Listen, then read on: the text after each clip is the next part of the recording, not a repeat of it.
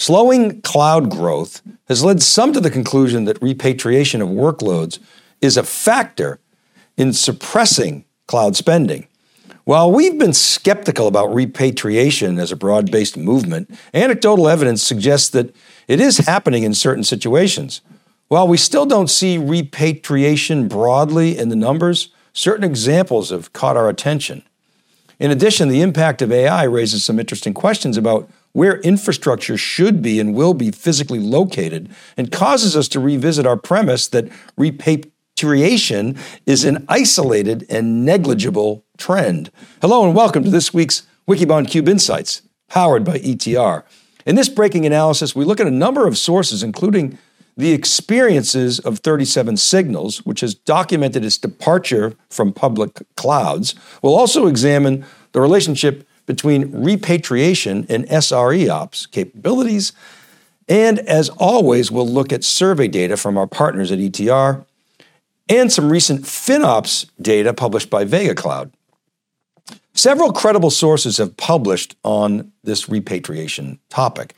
On the bottom left here, IDC published a report in 2018 that said over the next two years that the respondents expected 50% of their public cloud applications to repatriate. That is an astoundingly large figure.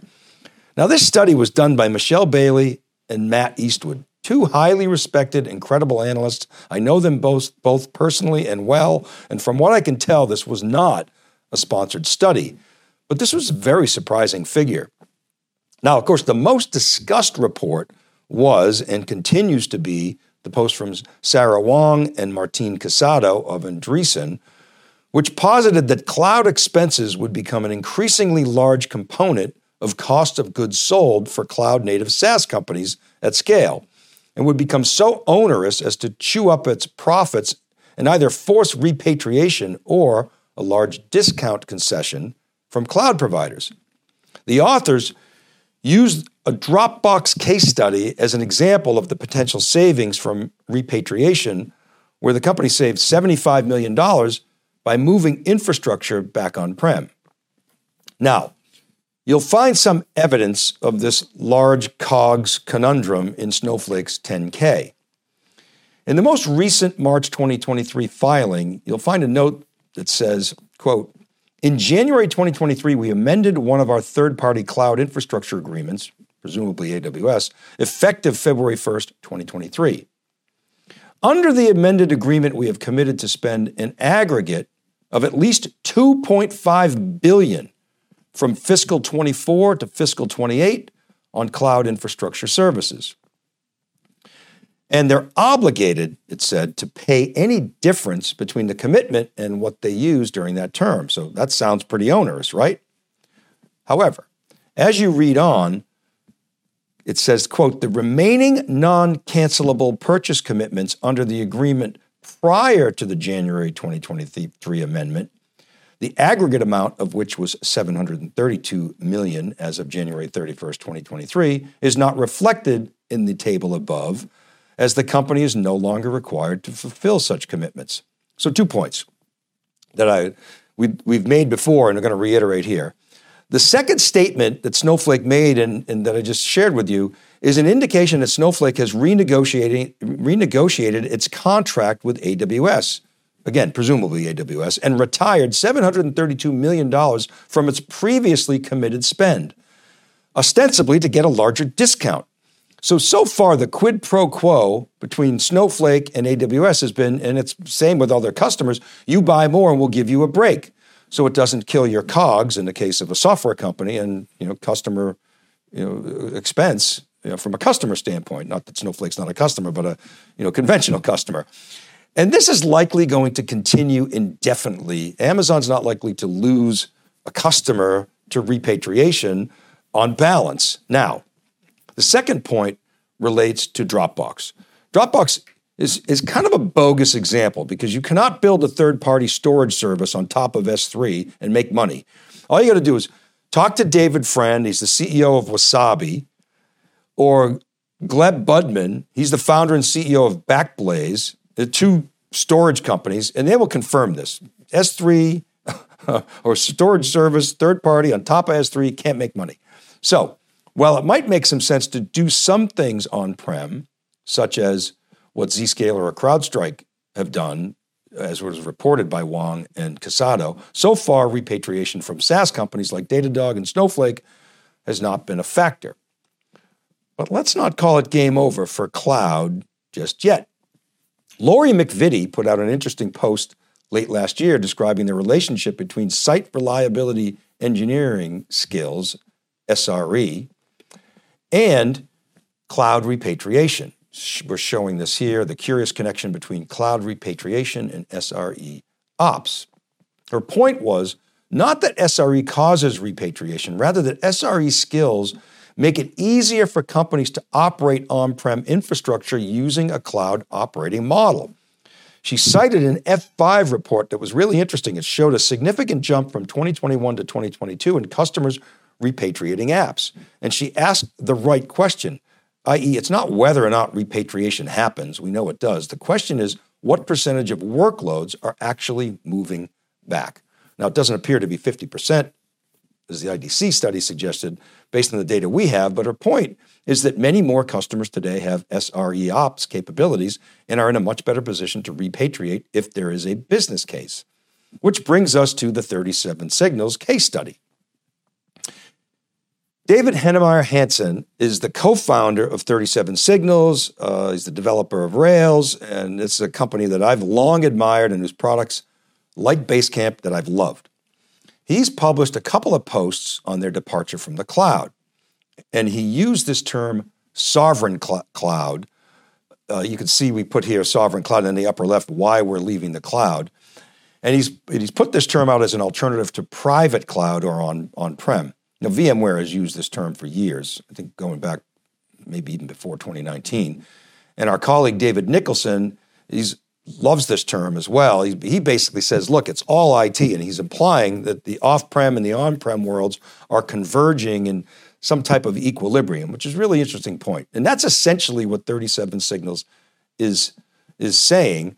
A main point that he made is he being uh, uh, uh, uh, David, uh, a main point he made is renting infrastructure for a mid-sized firm like 37 Signals is more expensive now than when they were starting out with new products like HEY in the cloud. The other key point is what Lori MacVittie was saying. The skills overlap between what it takes to run software in the cloud versus on prem is like 80 to 90% correlated, with some differences, of course. First, you don't need FinOps and forensic accounting to understand your cloud bills. And second, you have to replace failed hardware like disks. And he said these differences are minor and easier than learning Kubernetes. Ha ha. Here's a picture of the 37 Signals Sovereign Cloud. Some nice shrink wrap boxes on a pallet, and you can see the infrastructure they bought on the right. Now, look, these guys are they're geeking out over their Dell R7625s with they got two AMD EPYC 9454 CPUs running at two and three quarter gigahertz, 48 cores and 96 threads. So it's going to give them 4,000 virtual CPUs on prem. So, and they got seven terabytes of RAM, they got 384 terabytes of Gen 4 NVMe storage, and then Gen 5 is coming. That's going to go to 13 gigabytes a second soon. So, yeah, cool, sovereign cloud. So, why isn't everyone doing this? Well, our friend over at Platformonomics, Charles Fitzgerald, created what he calls the Cloud Repatriation Index. In this chart, he plots the growth rates of the big three cloud players against those of Equinix and Digital Realty, the big colos. And in the upper right, we show Fitzy's repatriation index. And the way he calculates that, he takes the revenue of the two leading colos and divides by AWS's cloud revenue. And you can see the steady downward trajectory of the of the cloud guys, and you'll notice the chart below. Uh, sorry, the steady d- downward trajectory of the cloud repatriation re- repatriation index in the upper right, and you can see it's kind of flattening there. We put in a little question mark. Come back to that, but you'll notice in the chart below the growth rates based on 2023 projections, they're kind of converging between AWS in particular and both Equinix and uh, digital realty, which are growth rates are actually popping up into the to the to the low teens. So that flattening repatriation curve in the upper right is probably going to uptick. So we're going to keep an eye on that. Now, let's bring in some ETR survey data and take a look at whether there's any evidence there that repatriation is happening to a large degree. In this recent ETR drill down, ETR asked 400 respondents that said they were significantly cutting costs how they were doing it. And you can see here they're delaying projects, they're cutting staff, they're reducing consulting spend, they're holding off on hardware purchases, they're consolidating redundant vendors. By the way, consolidating redundant vendors, vendors, that was number 1 last quarter and had been in previous quarters, and then reducing excess cloud resources. So, reducing excess cloud resources might include some repatriation. We asked ETR to look into this and dig into any of the open ended comments, and repatriation wasn't specifically mentioned. That doesn't mean it's not happening in pockets. It just doesn't appear to be, you know, thing one, as Stu Miniman likes to say. Now, we recently received an inbound from Vega Cloud, a firm specializing in cutting cloud costs, and they just ran a survey on FinOps. And this chart shows for customers concerned about costs, they drilled down and said, Well, what are you doing about it? And like the ETR data, we see staff cuts, we see project delays, we see you know vendor vendor alternatives, kind of like consolidating vendors, maybe, but no specific evidence of repatriation as a call out. And just as an aside, what was really interesting was Vega asked respondents which line items on the cloud bill were giving them the most heartburn from overages relative to expectations. I would have thought compute and bandwidth would be the big culprits because, but you know, that's where the spending is, right?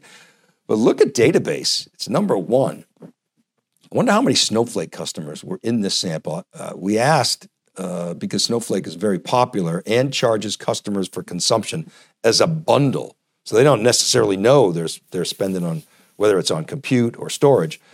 And, and at least that, that's the way I understand it. So but we they didn't have that level of granularity. So this this the Snowflake customer doesn't see that granularity of like I say storage or compute. Um, they just see a consumption bill, we couldn't get uh, uh, that level of we didn't they didn't know Vega didn't know whether or not there were Snowflake customers in there or not. So we'll leave that for now. But um, the last bit of ETR data that we want to look at is from a survey on cloud adoption relative to on-prem and, and the preponderance of hybrid cloud. Now, we've shared this before, but we'll take a little different, different look at the data right now. It's from another ETR drill down from late last year, which breaks down the percent usage between public and private cloud. The key points are one, 61% of respondents cite the majority of their usage is on prem today. So that means 40% have most of their work being done in the cloud, which makes you question that claim that 90% of all workloads are on prem today. That 61% figure, that drops to 42% in two years. But the real call out stat to us that we've highlighted here in red is that only 14% of customers today say they're all in on the public cloud, and that is expected to remain flat in this sample over the next two years. So, first, if there's repatriation happening at a large scale, it's not in these numbers. And two, the picture is very clearly hybrid as the dominant model for the foreseeable future.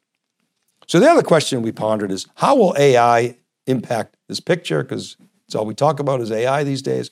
Well, first of all, foundation models like GPT has a tide that will lift all compute boats. It was interesting to see the stock market's tepid reaction to AMD's quarter. They beat estimates despite the challenging environment and soft PC market, and the stock dropped. But when it was announced that Microsoft is helping finance AMD's AI chips, the stock popped. And while a lot of that is hype around ChatGPT, it's also recognition that we're entering a new era where AI is going to drive massive demand for data center hardware. Which begs the question where's that hardware going to live? In the cloud or on prem? So we ask, where are OpenAI's servers? Well, we know they're in Azure with the deal they have with Microsoft, but they're evidently also in Ohio on a supercomputer where the training is done. I actually asked ChatGPT and got a vague answer, but when you look at AI, there's clearly an affinity between it and high performance computing. And many of those HPC workloads will land on prem. For example, if you're a university and you have a supercomputing center, you're going to want to show that off to people and donors and versus having, you know, hidden resources in a remote cloud. And then, you know, renting infrastructure is economically viable for bursty use cases and unpredictable swings in demand. But like the cloud versus on prem argument, similar arguments apply here, especially with large scale implementations. I mean, I'm just sort of picking a low watermark, but think about like 50,000 cores are up. Some supercomputers have millions of cores. So economically, it's going to be more viable to sort of keep them in your own data center. There are also legitimate concerns about leaking IP. We recently saw Samsung Electronics ban ChatGPT after an employee mistakenly put, or I guess unknowingly put proprietary code into the software. He did it on purpose, but he didn't know that he was giving his IP to, or her IP to ChatGPT. This makes AWS's announcement of Bedrock quite interesting. AWS is not building a free service like Google Search or Bing or OpenAI. Rather, it's offering large language model services and tools so you can build your own, presumably making IP leakage less likely. But then, of course, there's always Alexa, so we'll see what happens with that. And in fairness to OpenAI, CEO Sam Altman would tell you that they don't want IP that shouldn't be in the model. Rather, they only want folks' IP who want to be in ChatGPT. As an example, I at one time, I was working, you know, asking Chat. I was, I was, what I was doing was ego GPTing, I guess I'll call it, just to see what it said about me. And ChatGPT said I worked for the Wall Street Journal at one point, which obviously wanted corrected. It was quite a nice compliment, but I wanted that corrected. So oftentimes you want your data in GPT models. And the last point is, as Matt Baker said in our LinkedIn post last week, this is batting practice for AI. The game will be played at the edge and in the world around us. Adaptation and inferencing do not favor centralized models, e.g., public cloud. Now, while Matt is biased, we agree. We think he's right on this front. AI inferencing is going to explode at the edge. It's not going to happen at, at, in today's public cloud. Now, how the public cloud players approach this is going to be very interesting. They got autonomous vehicles, they got robots, they have satellites, and they have other edge infrastructure. So, yes, we're smacking GPT balls out of the park before the first inning has even started. So let the games begin, and we'll see what happens. Okay, that's it for now. Many thanks to Alex Morrison, who was on production with Ken Schiffman. Alex also manages our podcast. Kristen Martin and Cheryl Knight help get the word out on social media and in our newsletters. And Rob Hof is our editor in chief over at siliconangle.com. He does some great work for us. Thank you. Remember, all these episodes are available as podcasts wherever you listen. Just search Breaking Analysis Podcast. Published each week on wikibon.com and siliconangle.com. I think we're up to episode 177 now. So check that out. And you can also check out thecube.net for all the video action on the cube. You can email me directly if you want to get in touch, david.vellante at siliconangle.com or DM me at dvellante. You can comment on our LinkedIn post. Pitch us. If you got some good ideas, you know, we'll listen. If not, don't take offense. We get a lot of them, but uh, keep trying. And please do check out etr.ai. They've got the best survey data in the enterprise tech business. This is Dave Vellante for the Cube Insights powered by ETR. Thanks for watching, everybody, and we'll see you next time on Breaking Analysis.